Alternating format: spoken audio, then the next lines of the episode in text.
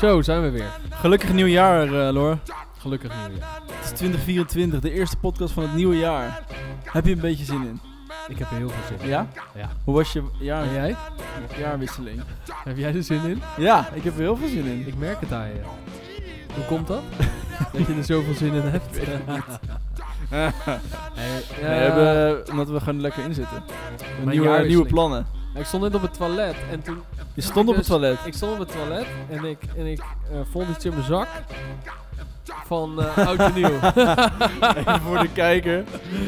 Wat is, dit, is, dit is niet legaal. Dat moet je even uitleggen.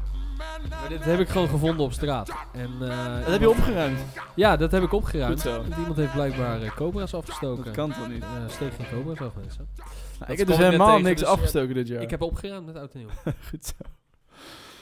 Heel geloofwaardig. jij, jij hebt niet veel gedaan, hè? Nee, ik ben dood, doodziek geweest. Ik Ja? baalde er ontzettend van. Ik, had een, eh, ik kreeg een buikgriep eh, over van mijn eh, lieftallige vriendin. Die had hem te pakken vrijdag op zaterdag nacht. Dat is vorige week. Exact een jaar, week geleden.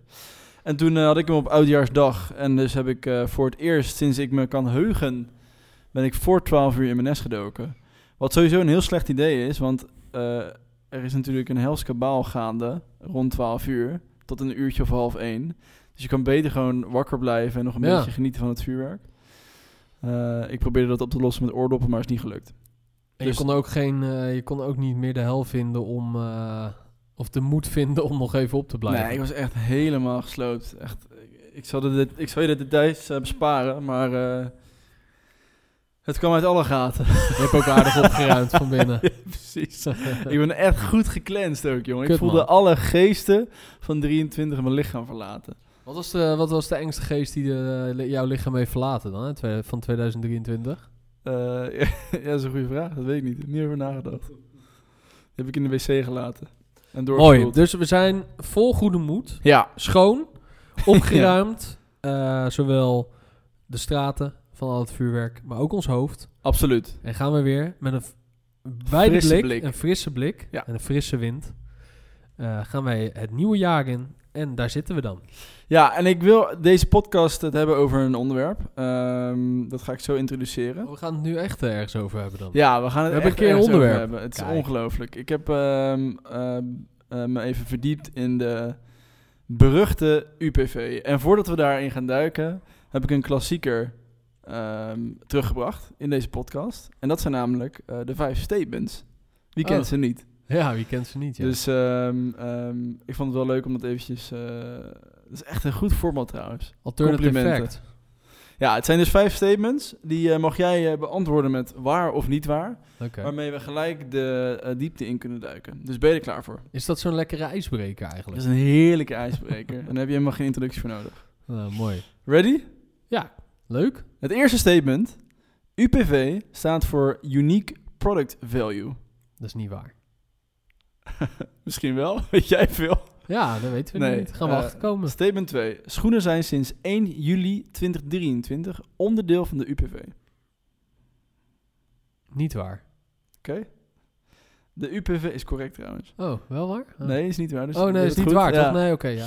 De UPV geldt alleen voor textiel. Mm, niet waar. Ook correct. Heel goed. Je bent on een roll, hè? Ja, ja, ja, ja. Je bent scherp. Vijf uit de vijf wil ik. De UPV geldt voor de gehele EU. Ehm Pol, dat is een moeilijke. Niet waar. Ook correct. Zo. Nou, dit is Je echt een streak, hoor. Je hebt veel niet correct. Dat is ja, wel ik, raar. dacht- ik dacht... Ja, ja, je wil mij eh, op het verkeerde been zetten, hè? eh, de UPV is met name gefocust op recycling. Dat is waar. Ook correct. Nou. Vijf out of vijf. Hey, lekker hoor. Het begint Nou, het dit was jaar. de podcast. Ontzettend goed. Nou, eh, volgens mij is het wel duidelijk over eh, waar we het over gaan hebben, deze podcast. Dat is namelijk eh, de UPV. En Waar dat staat, het voor, Pim? eh, uitgebreide producentenverantwoordelijkheid. Is een wetgeving die sinds 1 juli 2023 eh, is live gegaan. En ehm, dat is best wel een hele belangrijke wetgeving, zeker binnen textiel. Ehm, wat betekent de UPV concreet? Het betekent niks anders dan dat producenten, importeurs en verhandelaars verantwoordelijk zijn voor het terugnemen van hetgeen wat ze in de markt brengen. Dus met andere woorden, in Jeppe Janneke taal. ehm, wat voor shirt draag je nu? Een weekday. Weekday shirt. Weekday eh, eh, brengt jouw shirt in roulatie. Die brengt het op de markt, op de Nederlandse markt. Dan is Weekday ook er verantwoordelijk voor om dat spe- specifieke shirt weer terug te nemen. Middels een take-back program of whatever. Ehm, Want daar is nog niet eh, één... eh, nee, dat, dat, dat bestaat dus nog in. niet. En dat is heel erg belangrijk. Ja. Ehm, en waarom is dat belangrijk? Omdat we daarmee een wat meer circulaire keten eh, kunnen gaan bouwen. En dat is natuurlijk goed voor de planeet en deze wereld. Wanneer hoorde jij voor het eerst van de UPV? Mm, ik denk dat dat begin 2022 is. Zo. Ja? Dat is vroeg. Ja, vol- ik kan me nog wel herinneren. Volgens mij was het januari 22 toen wij druk bezig waren in dat proces met de koopgoot. En eh, dat dat toen een beetje, een beetje daglicht eh, zag. Ja. Ik weet niet, heb jij daar andere herinneringen bij? Of geen actieve? Sowieso geen actieve, nee. Ehm, wat ik eigenlijk nog niet wist, is dat de UPV... Want in mijn ogen ging het echt altijd maar specifiek om het textielonderwerp. Maar dat geldt toch eigenlijk voor heel veel andere dingen. Het, gaat ook, het geldt dus ook voor autobanden, auto's, batterijen, accu's... elektronische apparatuur, verpakkingen... eh, zwerfafval staat hier ook tussen. Ehm, verpakking is natuurlijk een groot deel geweest. Die is wel heel moeilijk, dat zwerfafval. Want die zijn natuurlijk wel steeds op verschillende plekken. Ja, die zwerven. Ja, dus die, je moet... Ja, Ja. Je weet waar, zo, ja, hoe moet je dat dan doen? Ja, vind ik een goede vraag. Als dat Maar steeds ergens als, anders ligt. als we het ook eventjes hebben over verpakkingen. ik weet nog heel goed. ik weet nog heel goed dat we. eh, dat jij volgens mij toen een keertje bij de McDonald's was geweest. En dat jij toen extra moest betalen voor die eh, plastic verpakking. Nou, er is iets anders nog gebeurd bij de McDonald's. En Oh. ik weet niet... Eh, misschien zit je te kijken. Jongens, Vertel. laten we het daar heel even over hebben. De sauzen zitten vanaf nu in een zakje. Dat meen je niet. En die moet je openscheuren. Want ik, ik ga dus altijd op 1 januari als... als eh, Om een soort gezond van, eh, te starten. Ja, een soort van dorst er tegenin. Ja, dat is ook weer vervelend. Maar dan, dan door de McDrive. En de sauzen zitten in een zakje die je hem open moet scheuren. Maar wat moet je dan met die saus? Waar je dat in moet doen. Ja, waar Ja, ga je die saus In een neerleggen? bakje dan. Ja, wat voor bakje? Ja, waar je, het- waar je spullen in krijgt. Je Je- frietjes. In het, in het, in het kapje, zeg maar, in Oh, het ja, dat dakje. kan helemaal nee, niet. Ja, dat kan. Dat heb ik dus gedaan. Maar dat is niet ideaal. Maar hoe krijg je je friet dan tegenwoordig? Ja, gewoon in, eh, dat zit nog in hetzelfde kartonnen doosje. Oké. Alleen normaal gesproken had je toch gewoon een cupje. Ja, dat is super saus. ideaal. Kan je dippen. Ja. Nou, mijn vriendin die bestelt nooit frietsaus, maar mayonaise. Want zij vindt frietsaus niet lekker. Het Oké. verschil tussen mayonaise en frietsaus. Weet iedereen Eh, inmiddels. Dat weet iedereen natuurlijk. De gele en de, en de, nou, de, de roomwitte. Maar ik zag dat ze van de mayonaise, want dat bestel, bestellen weinig mensen specifiek. Daar hadden ze nog wel het cupje van, want die zijn waarschijnlijk nog niet op. Ja. Maar de frietsaus, die komt dus nu in zakjes. En ook de saus van de kipnuggets. Nou ja, ik wilde het daar dus even over hebben. Want ik vind, ja, kijk, los van dat het hartstikke goed is. En dat het, eh, eh, eh, nou ja, zorgt dat we minder plastic eh, de wereld in helpen.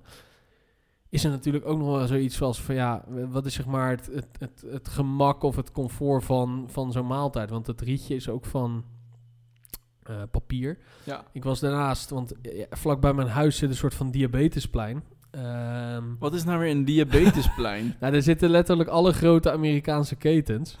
Eh, maar ook een drive-thru van, van Starbucks. Oké. Dus ik ga af en toe, als ik, als ik echt in een gekke bui ben en ik wil heel veel geld stuk slaan op een kop koffie, ga ik naar de Starbucks. Niet door de drive-thru trouwens, dat vind ik echt te ver gaan voor een bak koffie. Ik heb echt nog nooit een Starbucks drive-thru gezien ook. Nee, maar dit is echt, het is heel bizar. Het is bij Blijswijk, daar zit gewoon echt, het lijkt wel alsof je in oh Amerika ja, bent. ik weet waar dat is, ja. Ja, Ja, check. nou, in ieder geval, die hebben nu dus eh, voor bovenop de koffie hebben ze ook kartonnen dingetjes. En dus alles is daarvan karton. Maar dat na drie, vier slokken is dat karton, zeg maar, bovenop is ook niet meer goed. Dus gaat het lekken en zo. Ja, ik, ja, ik Maar- weet niet, man. Ik weet niet wat ik daar... Maar wat is dan in dat kader... eh, hoe kan je de balans behalen tussen eh, het, het praktische gedeelte, dus de, de, de experience, en de duurzaamheid en sustainability? Dat vind ik altijd zo Ja. lastig, want het is ook natuurlijk Maar je moest gaan betalen, ja. Maar je moest gaan betalen, plastic toeslag. En dat zien we bij... eh, dat zagen we als eerst bij de tasjes natuurlijk. Ja. De tasjes in de supermarkt. daar Heel lang geleden alweer.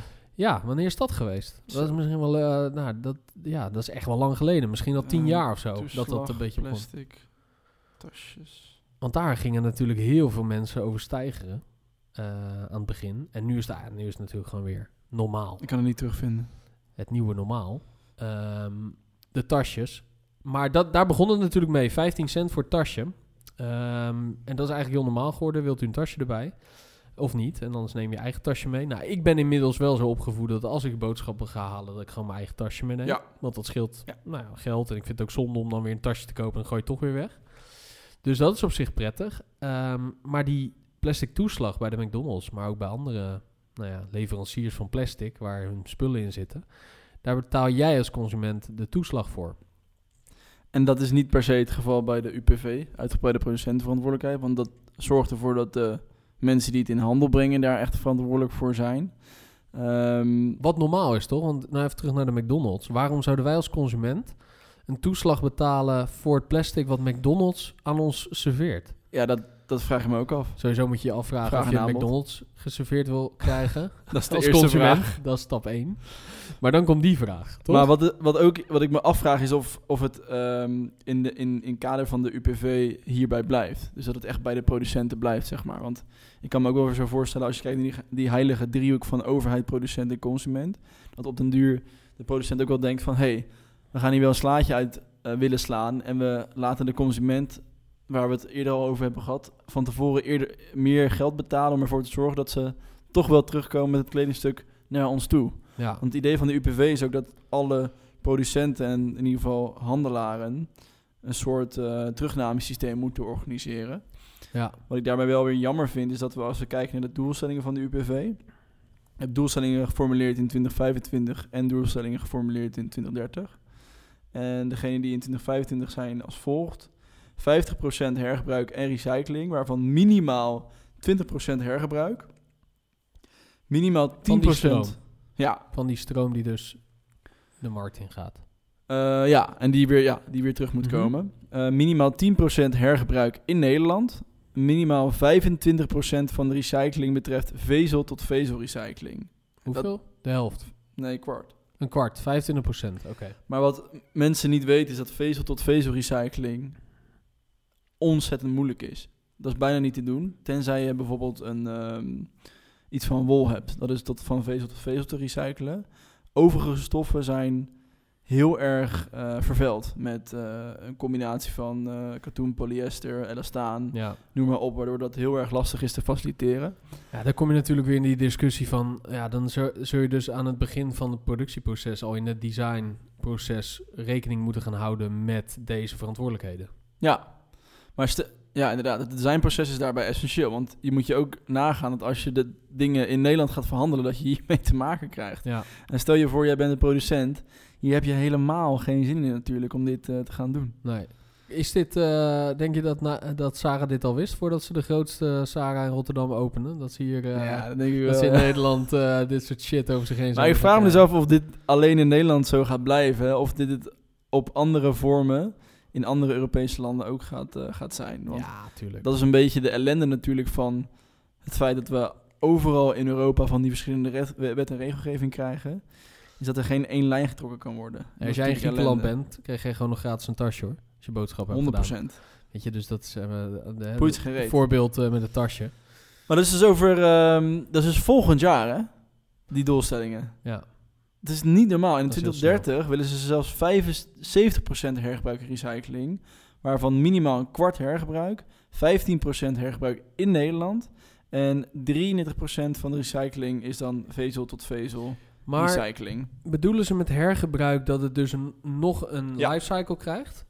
Maar, dat dan, ze, ja. maar Ja. dat wordt heel interessant voor ons natuurlijk dan. Dat wordt gigantisch interessant voor ons. En ook daarmee, ja, dat is niet normaal.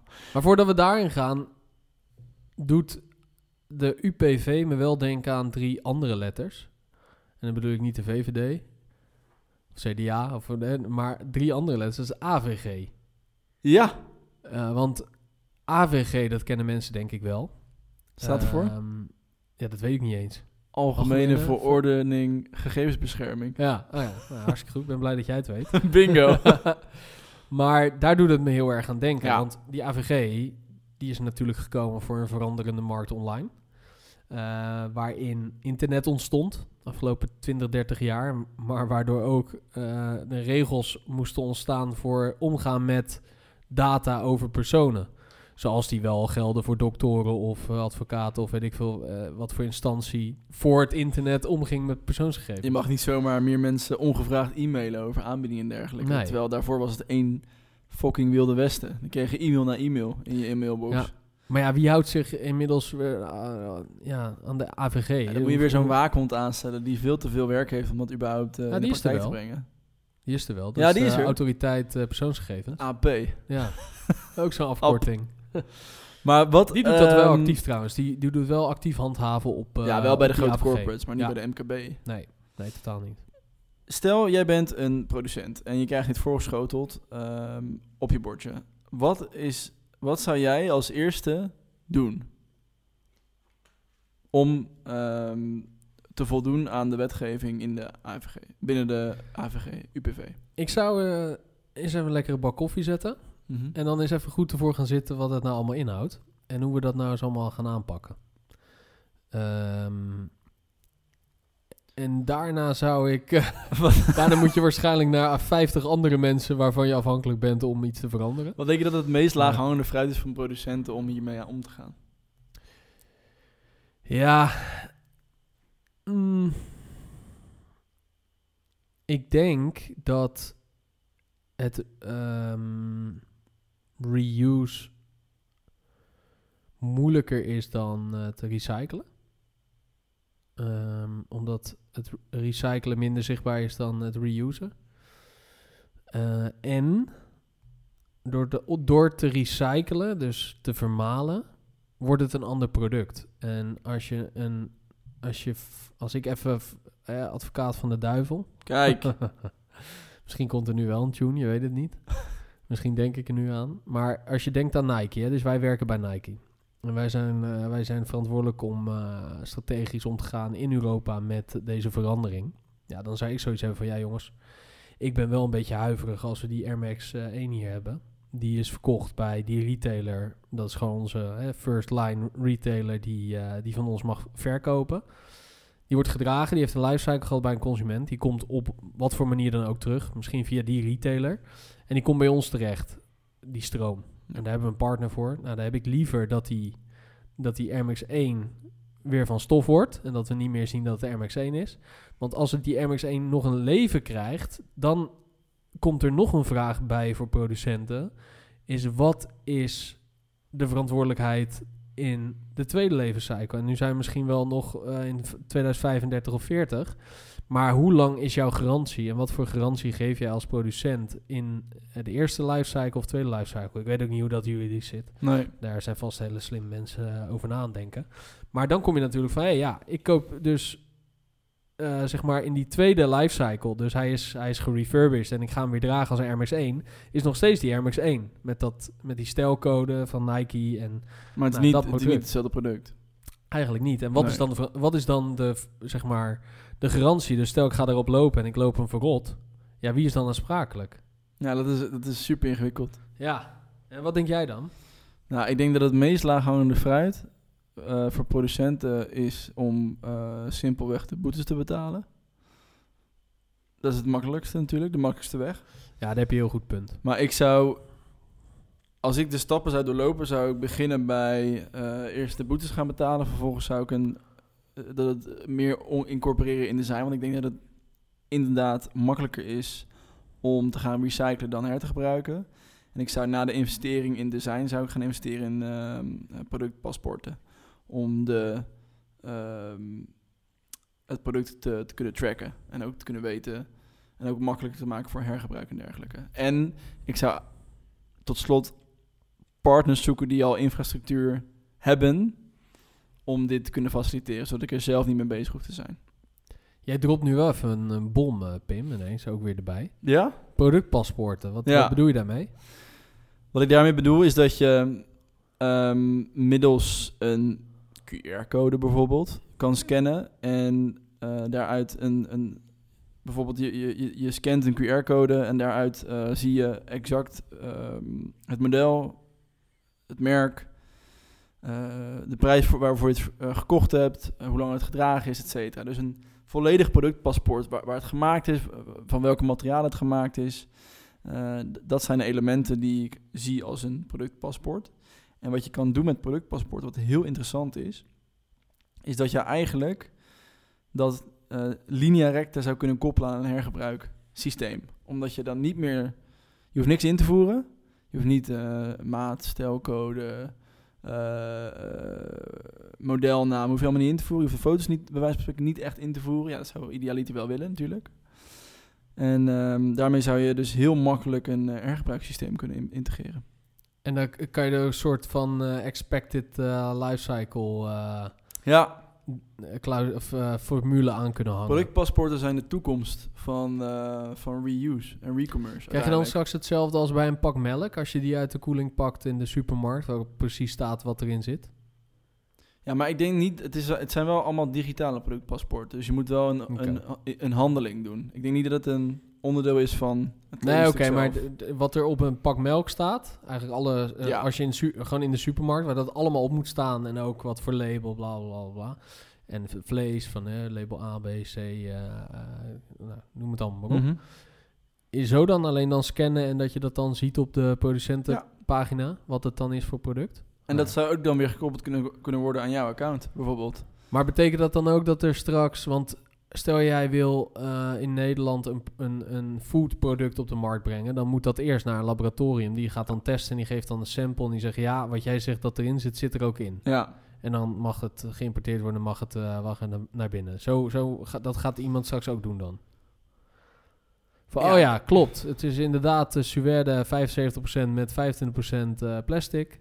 Ehm, die gaat zo lang mee, dat klopt. Ja, hij is gemaakt in China, dat zien we, want dat is, hè, we hebben dat, dat, dat, dat. En ja, hier is dat, hier is dat productpaspoort. Of gaan Ja, dat is een beetje de vraag weer of de informatie die op de label staat in je kleding natuurlijk de, de waarheid is. Nou ja, daar hebben we het ook wel eens over gehad. Maar daar moet dan gecontroleerd op worden inderdaad. Maar in de basis gaat het erom dat je binnen één druk op de knop moet weten, ehm, alles moet weten over het product, waardoor je het ook makkelijker weer een nieuw leven kan geven. En ook Ja. eigenlijk wil je ook met diezelfde eh, druk op de knop wil je een aantal opties krijgen van ehm, ik wil het terugverkopen aan de, aan de producent. Ja. Ik wil het zelf eh, ehm, eh, verkopen op een marktplaats. Dus dan wordt die doorgestuurd naar een Vinted of zo, of een eh Vestiaire Collective.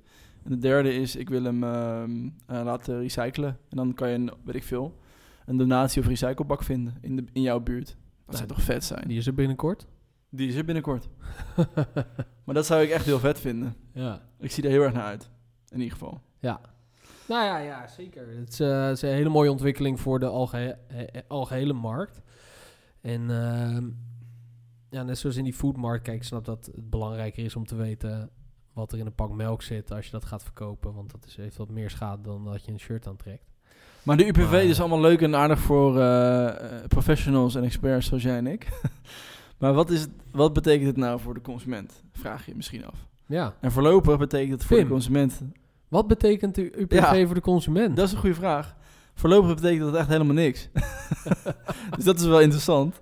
Ehm, wat je wel, ik denk wat, wat je wel kan verwachten in de toekomst, zeker dit jaar en volgend jaar, is dat je meer ehm, marketing ehm, gaat ontvangen van merken die, kunnen, die gaan zeggen van hey, we gaan jou de optie bieden om je kledingstuk eh, naar ons terug te geven of terug te doneren of bij ons in die kledingbak te stoppen. Daarmee maak je positieve impact. Maar wat je niet moet vergeten als consument is dat het hier echt gaat om wetgeving. En ik denk dat het wel interessant is om ook te kijken of de consument daarbij ook meer eh, empowered kan worden. Dus meer, ehm, ja, daar meer voor kan ver- terugverwachten. Ja. Dus het is allemaal leuk en aardig dat ik naar jou toe moet komen, naar jouw winkel, om jou te helpen eh, te voldoen aan deze wetgeving. Maar wat is in het voor me? Wat is in het voor de consument? Hmm. Wat, eh, wat denk jij als het gaat daar... ehm, stel, eh, je krijgt een marketing-e-mail van, van, weet ik veel, Weekday. En ze zeggen van, joh Lorenzo, ik zie dat je dit shirt hebt gekocht. Je kan het nu ook retourneren naar ons. Of je kan het nu ook terugstoppen in de bak. Wat is voor jou een reden om dat wel of niet te doen? Mm. Nou ja, de vraag is, kan je het zelf nog dragen? Als het goed is, dan kan je het nog lang dragen. Eh, ik hoorde wel vorige week van een vriendin dat mijn shirts wel heel volwassen zijn. Dus eh, als je te kijken en je vindt dat ook, laat het even weten. Want dat is een incentive om weer nieuwe te kopen in Maar dit dat is wel voorjaar. een beetje een look. Ja, maar Washed. ze horen, ze horen wel zwart te zijn. Ik doe heel lang met mijn shirts.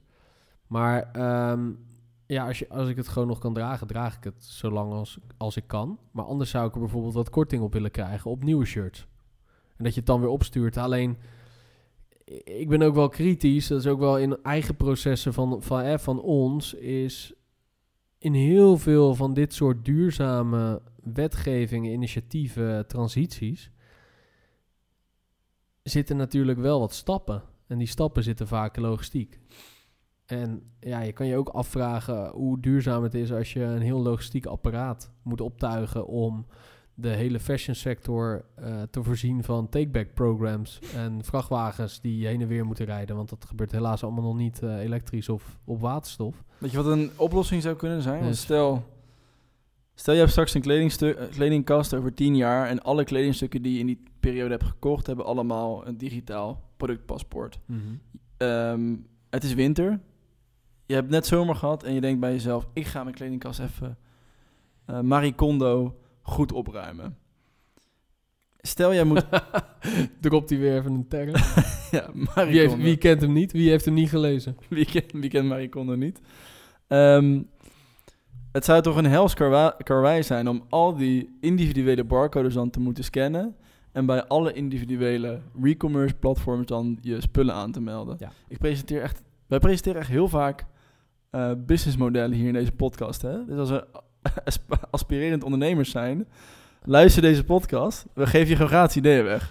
Nou ja, zeker. Stel, je ontwikkelt een app, eh, productpassport.app, waarin je alles op één druk op de knop zeg maar, in, je, in je account hebt staan. Dat zou toch waanzinnig zijn? Wat je in je kast hebt. Ja, dus je, je, je, tuurlijk, je moet nog wel de, al de QR-codes scannen, maar daarmee bouw je een soort van je portfolio op van, eh, van je digitale eh, k- eh, kast. Snap je? Dus je hebt een fysieke kast, maar je hebt ook een, een digital closet. Ja. En ehm, in die digital closet, zo, ik heb echt ziek idee. Je knippen er even uit. In die, in die digital closet krijg je ook een, een ehm, super accurate waardebepaling van jouw kledingstuk. Dus in die kast, ehm, op basis van de input van platforms en producenten, kan je ook bijvoorbeeld zeggen van, hey, dit item, dus jouw, jouw vintage Chanel tas, ik noem maar even een duur eh, ding, is op een bepaald moment 500 euro waard. Maar nu, omdat eh, Kim Kardashian hem heeft gedragen in de laatste Instagram foto, is hij nu eens 1000 euro waard. Dat je dan be- bepaalt wanneer je hem gaat verkopen. Ja, dat is wel een heel goed idee. Sick idee, hè? Ja, dat is wel echt een sick idee. Thanks. Want dan zet je, je, dan zet je eigenlijk je, um, al je fashion items zet je in, een, in je, inderdaad je digitale kast. Ja, dus wanneer je het koopt, scan je het eigenlijk gelijk. Is die in digitale kast. Staat er bijvoorbeeld ook een, een, estimated lifetime. Ja. Eh, hoe, vaak het, hoe vaak het gedragen is. Bijvoorbeeld stel je koopt een hele specifieke avondjurk. Staat er ook bij van eh, geschatte eh, draag, aantal keer gedragen is vijf. Omdat je maar vijf gala-avonden in een jaar Mhm. bijvoorbeeld. Ehm, maar je kan die wel op ieder moment weer verkopen. Ja, dat is wel interessant. En dan kan je aan de hand van de data uit Vinted, Marktplaats, eBay, dat soort platformen. precies de prijs op ieder moment van, iedere van de Ja. dag. Wat de prijs is van jouw item op tweedehands. Ja. En als je er vanaf wilt, dan kan het gelijk naar de directe koper. Ja, dus als je er vanaf wilt, dan kan je met één druk op de knop zeggen van list item. Dan komt dat dat item komt op alle tweedehands platforms te staan. Voor die bepaalde prijs. En zodra het verkocht is, dan pak je hem gewoon in. Was je hem nog eventjes? Ja. Ja, want in principe is dat natuurlijk wat Vinted ook doet. Eh, alleen dan eh, staat je kast op Vinted waar je vanaf wilt. Alleen Ja. is er geen eh, real-life data natuurlijk Nee. over wat, de- wat dat product is. Niet op dat moment. Alleen op het moment dat jij besluit te gaan verkopen, dan wel. Ja, Maar wat als dat moment eigenlijk constant is? Ja. Zo, ja. nieuwe start-up. ja, goed idee. Trek er maar even een paar miljoen vooruit. Ik kan het zeggen.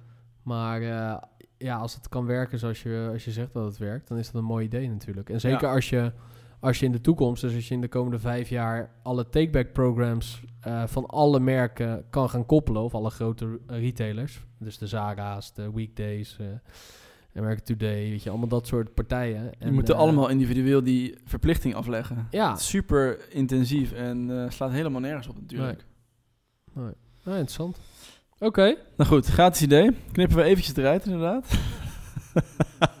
nee, we doen hier niet aan, eh, aan gatekeeping. Alles voor de circulaire economie. Weet je niet, want misschien is er wel uitgeknipt. Ja. nee, dit klinkt, het klinkt als een. ehm, het klinkt als iets. Als soort van vijfde versie van iets wat bestaat. Ehm, maar iets wat denk ik nog heel moeilijk. eh, Ik vraag me eh, echt af of zoiets bestaat in een, op een ander niveau. Zeg maar dat je een, een soort van de, ehm, de echte wereld en de digitale wereld zo zijn verweven. Ehm, ja, ik zou het niet weten, man. Nee, Eerlijk gezegd. nou, wel vet. Alright. Goed. Ehm, we hebben alweer lang gepraat over de UPV, volgens mij. We zijn Ja. uur verder. Ik zie je gapen. Volgens mij is het niet zo'n interessant onderwerp. Nee, ik vind het heel interessant, maar volgens mij kunnen we hier nog heel lang over doorgaan. Ja, lijkt me ook een goed plan om hier een keer met een eh, expert eh, over door te praten. Eh, en dan heb ik het over wel iemand die echt in de misschien juridische Ja. materie zit. In super hoeverre- interessant. Hoeverre dit in elkaar zit. Want eigenlijk is het natuurlijk altijd juridisch geneuzel. En verantwoordelijkheden en afdekken. En, ehm, Ja, en als je als consument luistert, is het voor, voor jou eigenlijk op dit moment eigenlijk niet heel erg interessant. Omdat je er niet echt iets mee moet. Nee. Maar misschien wel interessant dat als je dadelijk ziek getarget wordt door een bedrijf waar jij je kleding hebt gekocht om eh, daar weer heen te gaan om te Ja. doneren. Weet je, heb je dit wel in je achterhoofd waarom ze dat dan vragen? Precies. Dan doen ze misschien met de beste bedoelingen om het klimaat te redden. Maar Ja. weet ook wel dat de realiteit is dat er gewoon wetgeving is die de bedrijven verplicht om eh, hieraan mee te doen. Ja. Hey, mooi. Thanks voor, Ja. thanks voor dit. Ehm, tof om te horen dat dat eh, ontwikkelt. En ehm, nou ja, dat, eh, dat schoenen er ook bij komen natuurlijk. Want In dat is wel heel- 2026, ja. Want 2026 ko- komt schoenen erbij. tot slot, Ja. wat valt er niet binnen de UPV textiel? Schoenen, tassen, riemen. Vanaf 2026 dus wel. Hoofddeksels, dekens en bedsprayen, vitrages, gordijnen en rolgordijnen, zakken, dekkleden, zeilen, tenten, dweilen, vaatdoeken, poetsdoeken en stofdoeken. En onverkochte voorraden vallen dus niet binnen de UPV textiel. Hmm. Grappig hè? Oké. Terwijl die wel onderdeel is van de wetgeving van het Europees Parlement. Ja. Maar goed.